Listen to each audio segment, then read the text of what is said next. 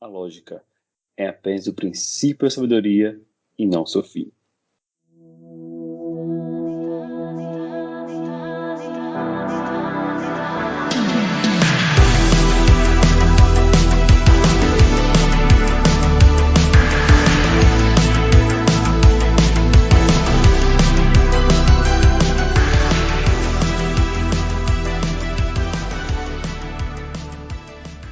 E aí, galera da editora Vira Folha, bem-vindos a mais um episódio do nosso podcast. E hoje a gente vai falar de um assunto interestelar, um assunto galáctico, um assunto de ciência, um assunto muito legal, gente, que é sci-fi. Com vocês, Tiago Borba. Fala, Tiago.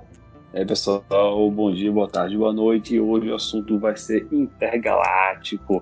Vamos aos confins do universo, onde ninguém jamais esteve. E, claro, eu, Rafa Andrade, que estou aqui comandando este episódio. E para começar a falar sobre sci-fi, sobre esse universo, esse gênero literário, não só gênero literário, tudo que envolve ficção científica é muito gostoso. Deixa eu falar para vocês do projeto Singular, Contato Iminente que é um projeto incrível da editora Virafolha. Incrível na capa, né? Porque você fica olhando pra capa pensando, rapaz, aonde isso vai me levar, né? Exatamente, e é isso o sentido da capa, é fazer você imaginar. E o que é o projeto singular? O projeto singular nada mais é do que reunir escritores nacionais para contarem histórias de ficção científica. E tá lá, as inscrições já estão abertas até dia 25 de março. É, você pode fazer contos com até 10 mil palavras, em torno de 15 páginas por aí, e aí manda pra gente pra gente fazer a avaliação, certo? Estando aprovado, a resposta em até 3 dias úteis. E aí vai compor essa magnífica edição do Singular. Vai iniciar primeiro em e-book e depois, é, depender da, da, do andamento, do empenho, a gente pode fazer uma edição física. Mas não vamos nos ater apenas na edição, vamos falar um pouco mais sobre o que é o sci-fi, né? É, então a gente vai falar. Tiago, conta aí quais tuas experiências com sci-fi, tuas inspirações. Então, assim, quando eu era um jovem gafanhoto, né?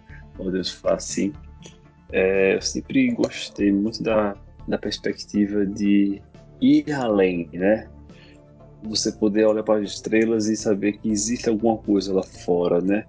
Eu não tô falando de alienígenas, naves, não é isso não. É você ficar sempre prospectando, né? Pô, aqueles planetas, as coisas, meio que uma psicologia, assim, meio uma doideira mesmo, podemos falar. E o sci-fi foi a resposta para tudo, porque você consegue ter uma visão muito maior do que é a existência humana, podemos falar assim, né? Minha primeira experiência foi no cinema, né? Foi quando fui ver Star Wars. Cara, já começou muito Fantástico. bem. É, Star Wars é retado. Tu vê Star Wars e eu fiquei, meu irmão, que que é isso, doido? Como é que pode toda a complexidade, planetas, raças? E, e eu fiquei assim, meio que atônico, né? Pensando, e se for verdade, né? Todo mundo queria um pouco de verdade, né? Todo mundo queria ter um sabre de luz. Lembro que cheguei em casa, né, peguei minha mão assim, mas não consegui mover nada não. Mas eu achei que ia conseguir mover um grão de arroz. Todo o conceito do, é da força é, é, muito interessante. Eu, eu, eu lembro também que quando eu comecei a falar, quando eu comecei a, a assistir Star Wars, eu tinha visto Uma Nova Esperança.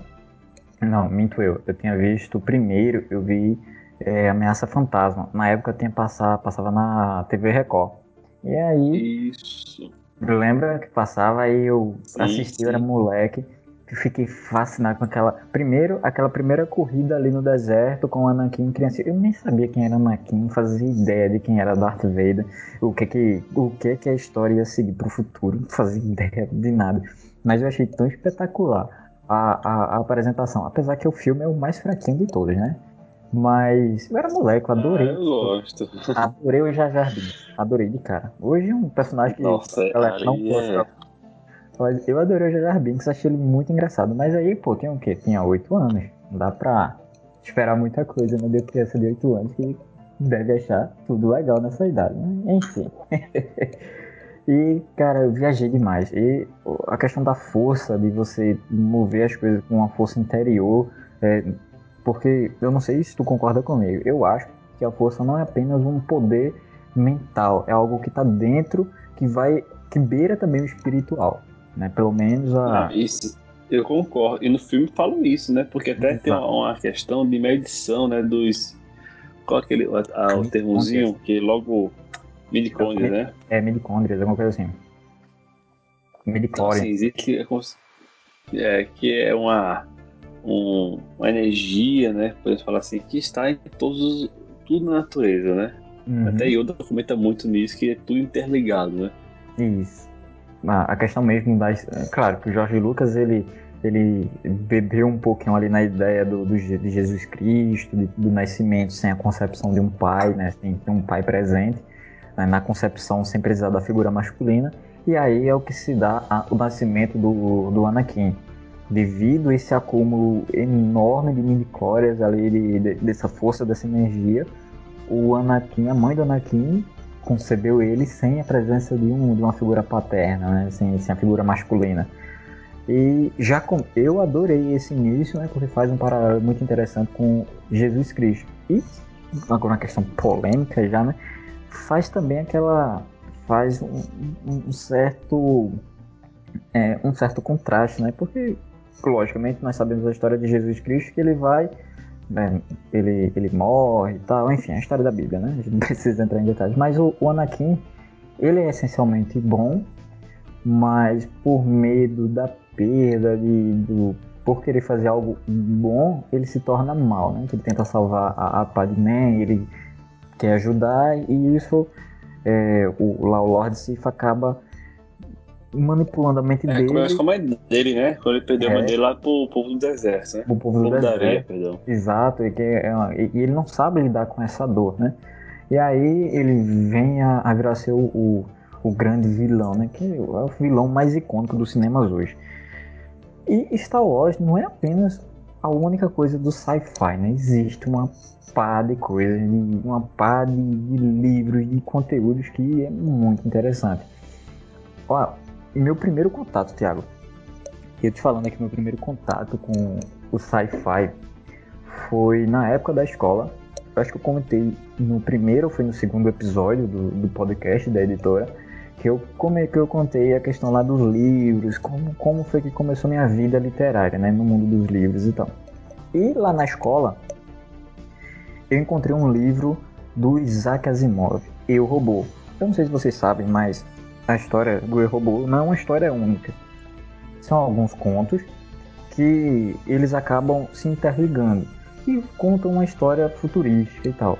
E aquilo, Thiago, para um garoto, para um moleque que vivia de pé descalço no interior, pescando, é, subindo em pé de manga para pegar fruto, é, caçando, sabe? Uma, uma, vida no meio do mato. E ter a oportunidade. E, eu nunca tinha saído de casa, nunca tinha vindo para a cidade, é, para Recife ou para qualquer outra cidade grande, né? Um, capital. E aí, primeiro contato que eu tive com algo, com a, com a literatura, com livros, né? foi com Isaac Asimov, cara, e isso explodiu minha cabeça. Ver aqueles conceitos, ver aquelas coisas. Eu tinha uns 12, 13 anos, eu não consegui compreender, compreender tudo na época, mas mesmo assim me despertou e hoje é a, a coisa que eu mais gosto, o gênero que eu mais amo, que eu adoro fazer, que eu adoro estar no meio. É, inclusive, não sei se eu posso dizer, mas dizendo, claro, é, o projeto da capa Tiago, da capa do livro do Singular, é um desenho meu antigo, um desenho meu de dois anos atrás, que foi justamente de uma levada sci-fi que eu, eu gosto muito, cara. E aí foi meu primeiro contato. E hoje, quando a gente entra e mergulha nesse universo, não dá pra parar, né? E assim, não tem só Star Wars, né? Não, não tem só Star Wars. Não, Star Wars é uma parte gostosa, mas tem outras interessantes também. Então, assim, eu, do cinema, né? Vou fazer, separar assim, eu sempre, sempre me diverti muito com os dois, né? Os dois é Star Wars e Star Trek, né? Que eu sempre achei uma competição entre Star Wars. Pô, eu não acho tanta competição, porque se for analisar, é, na minha cabeça funciona da seguinte forma. Star Wars é um, todo aquele universo já maduro e existe uma competição política, né? uma disputa política Sim. e de poder, inclusive, né?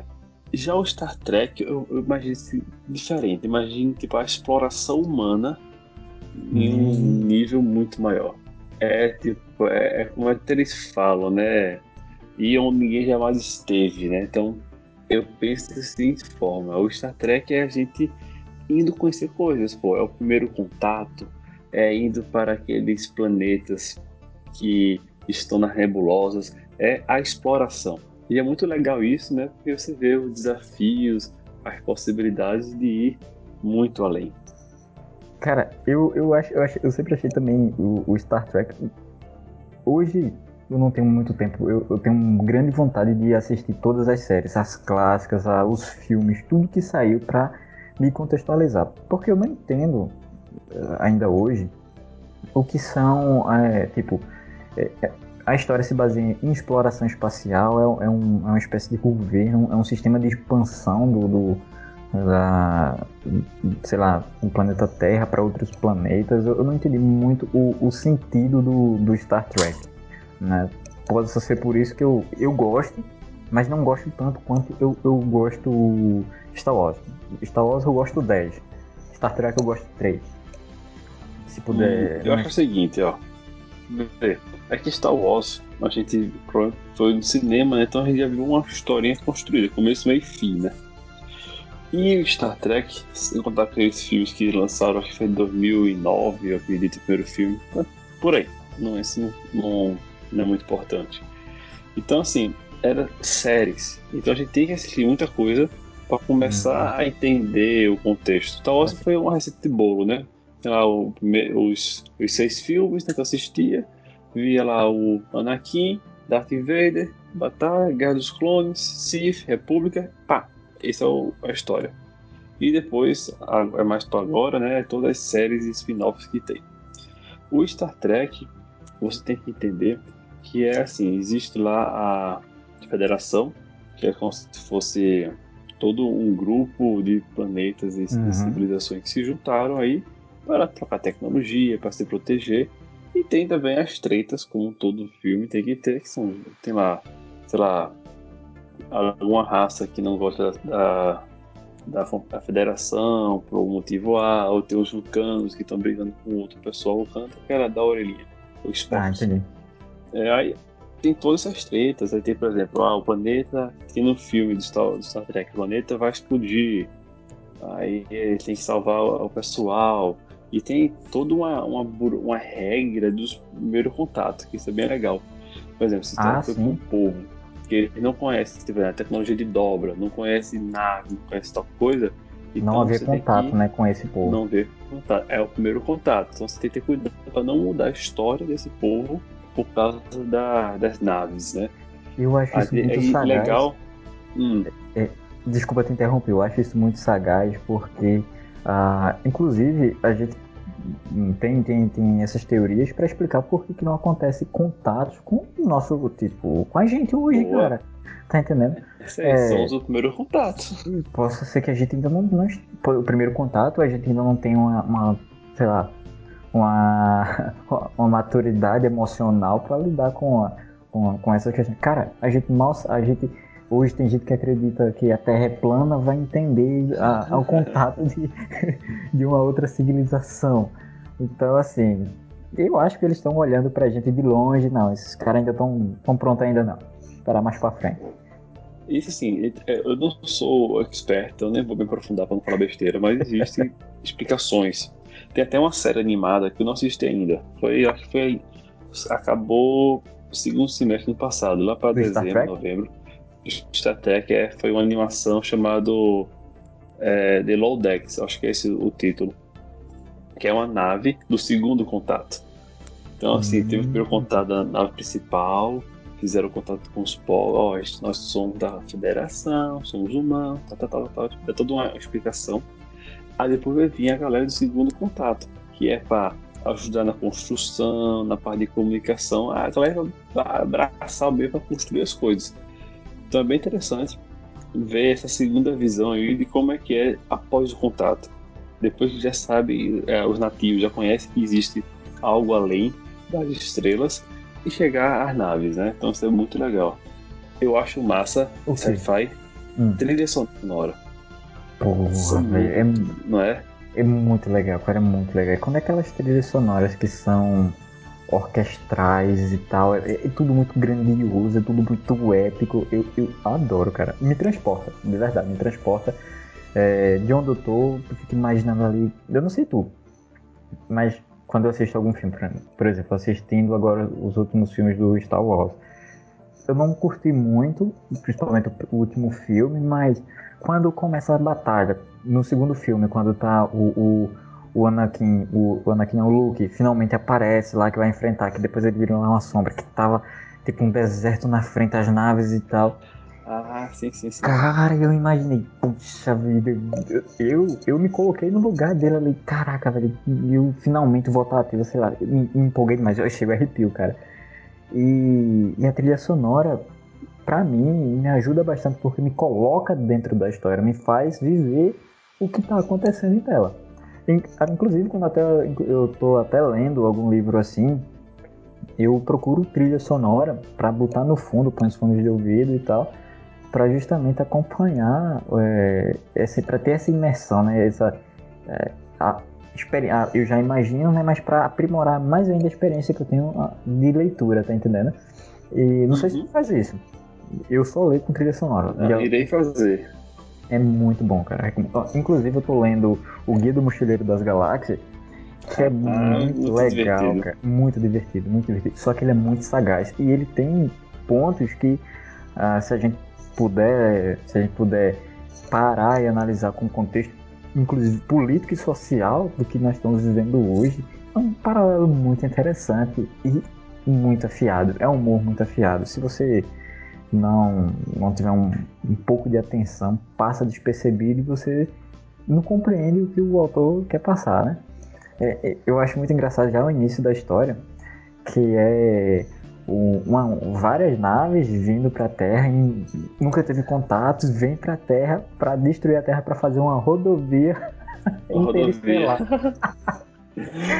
é muito cômico. E, e, o primeiro contato é uma mensagem que aparece dentro da cabeça das pessoas e ele tenta explicar daquela forma bonita e tal. Só que aí parece que alguém não entende e ele fica repetindo, aí no final, ah, tá bom, destruam essa porcaria toda aí e destrói a Terra. É muito engraçado. É muito legal. É, todos os conceitos que tem ali são conceitos bizarros, mas que tem, tem um, um peso é, que se você parar para pensar, cara, faz bastante sentido. Inclusive, inclusive com o que a gente está vivendo hoje, né? Ele não tem só esses livros, ó. Tem Isaac Asimov, é o pai da, da robótica, né? Tem as três leis robóticas. Que eu vou até. Fundação também dele, né? Fundação, é. Pô, Fundação. Fundação é a obra-prima dele. Pô. É um dos livros mais aclamados do, do Isaac Asimov. Três leis da. Deixa eu colocar aqui Temos que eu vou. Duna. Duna também. Cara, eu tô ansioso pro filme de Duna. Ó. Eu não tô não, aí se for ruim, tá beleza. Se for bom, eu fico feliz é muito legal.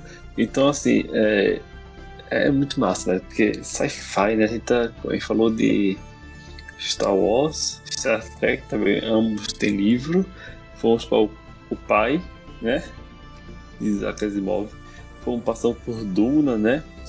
Então, assim, é, é um tema que não se repete, assim, para falar, né? Tá, são assuntos opostos, mas que são de sci-fi, né? Então ele pode falar tanto de criação do universo, exploração, sobre a parte de política, toda a parte de religião, Star Wars tem muito disso. Aí Total. pegamos sobre criação, sobre leis da robótica e um, como o robô ele quebra suas próprias leis baseado no enredo aí. Então isso é muito interessante, isso é muito legal. Se me permitem, né, eu vou falar de um autor que eu acho muito bom, eu acho. O cara é retado. Ele foi responsável pelo livro A Guerra do Velho, né? Que é o João Scalzini. E que Sim, livro legal, cara. cara. Esse livro ainda não. Tô é, louco pra ler. Poxa, muito, muito massa. é, ele me ganhou na. Quando tá folhando lá e fui né? É, eu não me lembro, acho que foi bem assim, mas assim, aos meus 70 anos, é, fui ao túmulo da minha esposa e me alistei ao exército. Foi é mais ou menos isso. Eu, meu irmão, por que pode pô, um idoso pro exército? Então tem todo desenrolar. Todo mundo, toda conspiração, toda treta que é muito divertido. Cara, que massa. Isso tudo rolando e lá na história. Um... Toda, é, rolando. São seis livros, né? Aí os, tem nos seis a primeira trilogia ela aborda tem um protagonista, né? E na outra trilogia, eu não li ainda, não chegou no Brasil, já é uma outra, uma outra pegada, né? E também tem um de Brent Sanderson, né? Que é Skyward, acho que é esse o título. Também é toda uma, uma é mais juvenil, tá? É mais teen, podemos falar, mas eu gostei, foi muito divertido só. E ele constrói lá todo um um paralelo da humanidade que mora meio que num, num de rocha e tem todas seus suas visões, pô, tem que morar embaixo da terra, porque quem mora na superfície vai ser atacado. E você começa a ler e lá no finalzinho você faz um mind blowing, né? Tu, caramba, pô, tem muito mais do que eu imaginei, né? Possibilidades. É, o, o, Só que... uma coisa uma coisa que o sci-fi, eh, te interrompendo de novo, uma coisa que o sci-fi faz com com a gente, que é apresentar conceitos e, e, e, e até teorias que podem fazer sentido, faz a gente se interessar por conhecimento, por ciência, né? por, por saber mais, desperta na gente curiosidade, né? Exatamente, só que assim eu fico pensando, poxa, a gente compartilha desse, dessa literatura tão rica, gostamos disso, mas ao mesmo tempo não vejo muito aqui no Brasil, né? Não, cara, infelizmente não. Existe, existe até algumas, alguns autores que se arriscam, que beiram ali o, a ficção científica e tal, mas, mas beira muito, muito calcado ainda na fantasia. Na questão da, da fantasia, existe ainda muito. Eh, o Brasil ele já está ganhando espaço, já tem, já tem muitas obras de, de renome. Olha, nós temos Eduardo Spohr, né, temos. Caldela, né? é, né?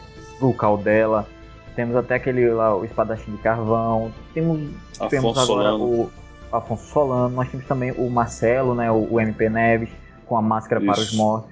O Kaique Correia Melo. É, se eu não estiver errado, é Kaique Correia Melo com as Crônicas de Ronário. Ou seja, são fantasias, cara. São histórias muito boas que conseguem levar é, o gênero nacional a um outro patamar. E estão de parabéns. Mas no sci-fi não tem, cara. Não tem. Por isso que a, a, a, a gente. Cara, existe uma necessidade muito. Eu, eu não sei se eu posso. Eu posso estar falando besteira, tá? Eu não sei se eu posso associar isso à, à questão educacional. Quando a gente fala de sci-fi, a gente a gente está trabalhando com gêneros de, de, conhecimento, com um gênero de conhecimento. Que esse gênero de conhecimento, com conhecimento científico, com conhecimento filosófico. Tem que ter um embasamento, né? Tem que ter um embasamento até, você às vezes não precisa nem ter um embasamento, você tem que ser imaginativo. Né? Esse imaginativo no sentido de, de pensar em, por exemplo, a gente a gente está falando de ficção científica, mas a gente não falou ainda de, de Júlio Verne. Na época que Júlio Verne Justo. escreveu, cara, Júlio Verne escreveu 20 mil submarinas, que conta a história lá do Capitão Nemo. Ele descreve um submarino subatômico, um submarino nuclear, que só foi ser feito tempos e tempos depois que conhecimento ele tinha a respeito disso para desenvolver? Não tinha. Não tinha, não tinha conhecimento técnico. Foi tudo imaginativo. Então você tem que ter um, um, um conhecimento imaginativo, mas baseado no, em questões de, reais. Ele escreveu aquele livro. É, esqueci o, o, título do livro, se eu não me engano, é, é Da Terra à Lua. Enfim, é que conta a história de que com, que com um canhão um grupo vai consegue ser enviado para a Lua e lá descobre que na Lua existem seres morando lá na Lua. É bem interessante. Só que ele conseguiu calcular com precisão a velocidade exata para romper a não sei qual é a barreira lá, mas a barreira atmosférica da Terra para conseguir romper e ir para o espaço e chegar à Lua. Ele calculou isso, cara. ele calculou isso antes mesmo, muito, muito, muito antes mesmo de iniciar a, a, a corrida espacial, de se ter ideia de que precisava chegar lá. Tem, não sei se você vai falar dos vernianos, tem, tem muita gente que acredita que, que Júlio Verne era, um, era um, uma espécie de místico é, que conseguia se projetar para o futuro, cara. Porque quando ele escrevia, ele saía. Pode ser mito, eu não parei para pesquisar essa parte, mas em uma da, da, em um desses documentários da vida sobre, sobre a história dele, conta que uh, esse conta que ele saía, ele tinha um veleirozinho e quando ele saía para escrever, ele passava alguns dias no mar com seu veleirozinho lá no lago e só voltava, ele ia sem nada, voltava já com o livro pronto, acabado do começo ao fim, versão final. Isso, isso, é insano, isso é insano, cara. É, é muito insano. Então aí, como que um cara na época que Júlio Verne viveu conseguia criar histórias fantásticas com embasamento é, científico e com dados que são dados verídicos, cara, sem ter. Ah, muito fácil, viagem no tempo, né? Todo mundo sabe que é isso. Óbvio, né? Só que ele, ele não podia. Ó, ele não podia ir muito né? além. E lembre-se do primeiro contato, né? Então ele não pode é. ser na cara, né? É, isso é verdade. E sabe outro livro de sci-fi arretado? Qual? Não sei se você já leu. É eram os deuses astronautas. Cara, tem até é muito... documentário com base nisso, cara. É muito bom, pô. É, é, detalhe, eu, eu acho. Eu falei sobre Star Wars, mas eu acho que esse, esse foi o meu, meu primeiro contato com sci-fi, me lembrando aqui agora. Eu era um gurizinho, pô. Eu li, eu achei que era verdade, pô. Achei que era tudo real. Falei, pai, pai, foi os alienígenas, foi os alienígenas pegar as pedras lá, pá, aqui tá no livro. Não, filho, isso aí é uma história. Como assim? Eu juro, eu achei que era tudo verdade, pô. E, só que, tipo, é, é, é punk, porque eu, fui, eu tava. Na minha lua de mel, fui pro México. Aí eu conheci aquelas pirâmides que lá e, uhum. meu irmão. São pirâmides é, mesmo que chamam ou tem outro nome? Eu vou chamar de pirâmide. Quer ver? É igual pirâmide, tem uma base, tem o verso lá todo dia pirâmide. Só que em vez de ser lisinho, ela é com escadaria, né? E, cara, é perfeito. Então tem uma pirâmide lá, acho que é aquela. É, Itza, eu acho que é esse o nome. Tem uma hora que você bate uma palma na, na face da pirâmide e faz um eco, você escuta. E tem toda uma proporção direitinho, pô. A, a questão do campo de futebol, pô. Lá eles têm um campo de futebol com a bola lá para você fazer o gol. E tem toda a questão de, de, de as muralhas, a parte de água. Eu, irmão, é muito complexo, pô. Muito tá até hoje em pé o pessoal faz uma, um viaduto na Copa do Mundo e cai. Puta que pariu. Eita, não sei nem se eu posso chamar a palavra, mas. então, assim, é, é, isso, é, é incrível. Não, isso faz com que a gente, poxa, se questione. Caraca, os caras tava há não sei quantos anos atrás, não tem tecnologia, não tem conhecimento. E, poxa, com, com, a gente entende que com a evolução a gente aprende e evolua mais. Mas parece que regrediu, cara, em certos aspectos. Não, não dá para entender isso. Ah, voltando àquele assunto lá do. É um livro do, dos hi-fi brasileiros. Então, cara, eu não sei se isso tem a ver com, com a questão educacional, não sei se isso tem a ver também com uma questão cultural nossa. Eu sei que isso me deixa muito triste não ter conteúdos assim de relevância. Puramente sci-fi, puramente ficção científica. Sabe, o cara falando lá de exploração espacial, trabalhando com conceitos. É, conceitos é, filosóficos que entremeiam e tal. É, eu, eu acho que eu tô enganado. Eu acho não, eu tô enganado. Por quê? Eu lembrei. Cara, a gente é uma editora, correto? E a gente tem um projeto chamado PDNA, que é o Projeto de Desenvolvimento de Novos Autores. É isso aí. E a gente recebeu um sci-fi, cara, do Mauricélio Santana, chamado A Ordem se passa aqui no Brasil, um, só que aí ele é um sci-fi, mas é uma distopia. Tem seus elementos tecnológicos, mas ele é muito mais político. Eu acho que a gente pode considerar ele puramente sci-fi, porque ele se passa no, num Brasil futurista, onde existe a, onde uma nova espécie de ditadura se instaurou na nossa, na nossa democracia, né, na nossa, nosso, nosso formato político, e aí conta, é, é muito interessante que ele conta um, uma espécie de, de período militar antigo, com exilados vivendo fora do país e quem vive no país é controlado. É, ele, ele, usa, ele usa um termo chamado XP, que é, é um termo usado no videogame e tal, que é para contabilizar vida. Lá é para contabilizar. É. é. né? Lá ele usa para contabilizar é, experiências e, e, o grau de elevação social que você tem dentro daquela sociedade. Se você tem mais XP, você tem mais poder. Você político, tem um level maior. você tem outros. um level maior. É muito legal. Só que ele, ele, ele, trata isso não como um jogo de videogame, mas ele usa esse termo para traçar um paralelo. E ele está justamente no PDNA. E é, que é, a gente está trabalhando com ele, tem alguns aspectos ainda para desenvolver. E veja só, eu não posso esquecer do que a gente está fazendo. Então, ainda não foi publicado, mas ele provavelmente, provavelmente, ele é algo que seja puramente sci-fi e está aqui desenvolvido por nós, né? Dentro de casa. Dentro de casa. É, eu, eu, Mauricélio, eu peço desculpas por, é, por esquecer, porque a gente fica tão empolgado, tanta coisa que acaba... A gente não esqueceu não, é just time. Foi, é. Tá na hora certa a sua contribuição na literatura brasileira. E eu, falando assim, até um ponto que eu fui pensando, será que os autores independentes, pelo receio de não ter oportunidade, eles seguem um caminho mais da, da, da mitológico, da literatura fantástica, do que pro sci-fi? Eu acho que. Pô, lá no fundo, eu gosto de tudo. Mas eu vou escrever primeiro fanta fantasia porque tenho mais oportunidade. Será que ser. tem isso?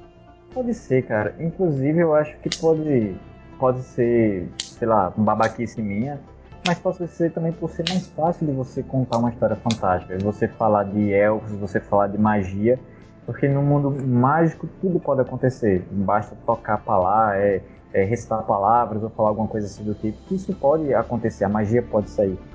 Já no mundo, no mundo sci-fi, precisa ter um embasamento calcado na realidade ainda. Né? A gente não pode simplesmente, ah, o míssil vai, o, o foguete vai sair da Terra e botar a qualquer velocidade. Porque nós sabemos que não é assim. Existe um, um existe um cálculo. Então, quando a gente fala de ciência, existem questões é, científicas que precisam Tem ser amarras estudadas. ser feitas. Ex exatamente. Já no, no, na fantasia é mais fácil de você de você, não que não tenha estudo, não que não tenha que o, universo fantástico ele, ele não é calcado em coisas reais, mas eu creio que a composição de um sci-fi ele requer muito mais estudo e muito mais preparo.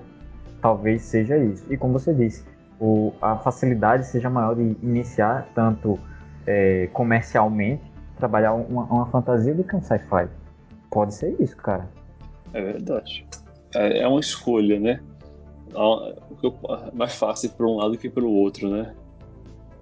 Mas o fato é, cara, eu acho que se a gente começar a abordar de maneira mais simplificada, como é o caso de. Ó, é muito mais fácil você escrever um conto, que é uma história curta, que não tem tantos elementos, que não tem tantas questões, não precisa de tantas explicações. Calcado na ficção, para que depois ele consiga abordar um livro por inteiro. Eu creio que é muito mais fácil. E aí, voltando à, coletânea da gente, né, o, o, a coletânea singular, conto, é, contato iminente, é justamente isso. Inclusive, o nome remete a isso, né? É, é algo realmente singular, algo, algo que para a literatura nacional é, a literatura nacional brasileira, né? Uma redundância aí. mas para a literatura nacional é algo novo. Então não temos como a gente esperar que saia um livro único contando uma única história. É muito mais fácil dividirmos e abrirmos espaço para vários autores contarem pequenas histórias. Porque aí é aquela questão da semente nós plantamos a semente e ela vai germinar e dará frutos no futuro. Quanto tempo isso vai demorar? Essa é a grande questão, mas precisa iniciar. Foi assim com a fantasia, cara. Foi assim com a fantasia. É... Até antes do ano 2000, o que se produzia de fantasia nacional? Pelo menos que eu, eu posso estar sendo, sei lá, muito é, muito ignorante aqui, de não, de, de, não, de não falar a questão da fantasia antes desse tempo, mas eu não tenho conhecimento. Meu primeiro Eu vou falar assim, eu vou dar um disclaimer pra gente. Tá. É, eu não vou falar que não tinha, mas eu vou falar que agora é mais acessível. É. Nacional. Nacional, tô falando. Nacional, Porque é. assim, é, se numa, numa livraria, que tem 2000 é livraria, né? Você vai na livraria achar É. lá um, um livro dependente, muito complicado. Hoje em dia, como a gente falou no podcast passado, a Amazon permite isso. Exato. Facilitou muito, o acesso é muito facilitado. E também, ah, é como tu falou, a, a, a tecnologia facilitou muito. Você não precisa exatamente estar em uma editora é, é, por trás de você, na, na verdade, você por trás de uma editora, né, a editora ali na frente tomando as ações de divulgação, você não precisa mais disso. Você só precisa ter um conteúdo interessante né, e, e saber lidar com as redes sociais. E aí você consegue ter o seu, seu público. Tem gente que consegue pô, movimentar um público enorme. Conseguem. Mas hoje é muito mais fácil do que há 10 anos atrás, do que nos anos 2000, do que o dos anos 90, nos anos 80. Pô, E, e- eu, eu acho que isso era impensável, cara. É, para ficção científica, a gente ainda está no período é, ficção científica aqui no Brasil, a gente está ainda, sei lá, num comparativo com semelhante aos anos 90, no início dos anos 2000 por ali. Pequenas coisas saindo, coisas muito pontuais. É, eu, eu nem consegui encontrar para aqui no podcast para falar algo é, realmente puramente ficção científica para que eu pudesse citar, ó, aqui tem realmente ficção científica puramente, porque é sempre algo calcado na, na fantasia.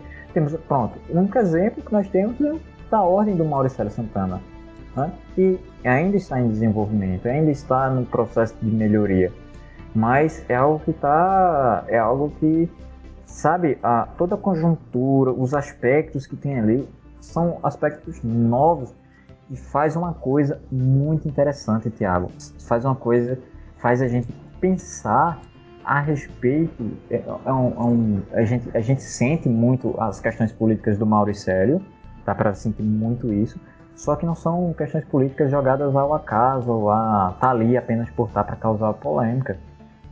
Conseguimos ver um estudo por trás disso. A- o, o cuidado que ele teve de, de, de, de- compor, a- é, de compor a- o cenário, porque faz a gente pensar, imagina. Imagina só se uma segunda ditadura entra no, no país. Se realmente isso chega a acontecer no futuro, onde está um avanço tecnológico grande, onde existe já uma espécie de, de, de controle, né? Não que não exista os, os meios de controle de massa. Não, não estamos falando em teorias conspiracionistas aqui, mas sabemos que, que, que é fácil manipular né? A questão, a explosão das fake news é conta justamente isso aí. Manipulação, é cara. o Zap Zap, né? Não, zap zap, pois é, manipulação, cara. E aí, e, e ele põe isso de uma maneira muito intrigante. Porque você faz pensar, poxa, o cara se apresenta como. Ele liberta certos pontos, de certas amarras, mas prende tão ferozmente em outros pontos que poxa, o, o, o discurso é lindo. O discurso do cara lá é bonito, mas o que ele faz é totalmente oposto. E, cara, sei lá, é, é, é muita coisa pra gente refletir. E por isso, talvez, quando a gente trata de sci-fi, é, muito do sci-fi aborda muitas questões filosóficas. A gente também não falou do George Orwell, por É, exemplo. Hoje eu vi um vídeo do Pipoque Nankin falando sobre o livro 1984 e todas as questões políticas ali e eles fazem um vídeo, e eles fazem um vídeo muito interessante que eles traçam um paralelo do Big Brother lá da Globo com o livro. E eu, eu não tinha me atinado a isso, mas é verdade. Porque lá no livro eles falam lá do grande irmão. O que é o grande irmão? É o controle da sociedade. Ele está presente em tudo. Ele vê o que você faz, ele vê o que você come, ele regra tudo que você vai fazer no seu dia a dia. Ou seja, você tem que viver de acordo com o que o grande irmão diz, ou seja, de acordo com o que o governo diz. E aí tem muitas questões políticas e é um livro totalmente científico. Então, quando a gente fala de sci-fi, eu acho que a gente, a gente tem uma abordagem calcada muito na política e na filosofia.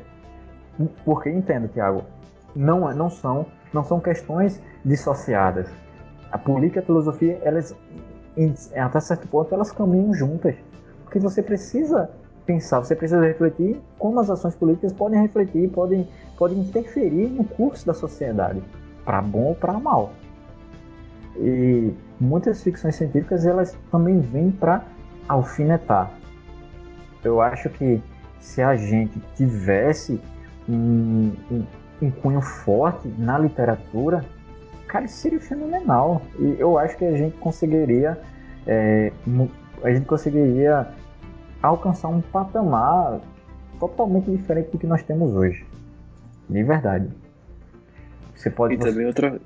Sim, fala. E assim, e assim, outra coisa também é que a, o sci-fi ele coloca política, filosofia, religião.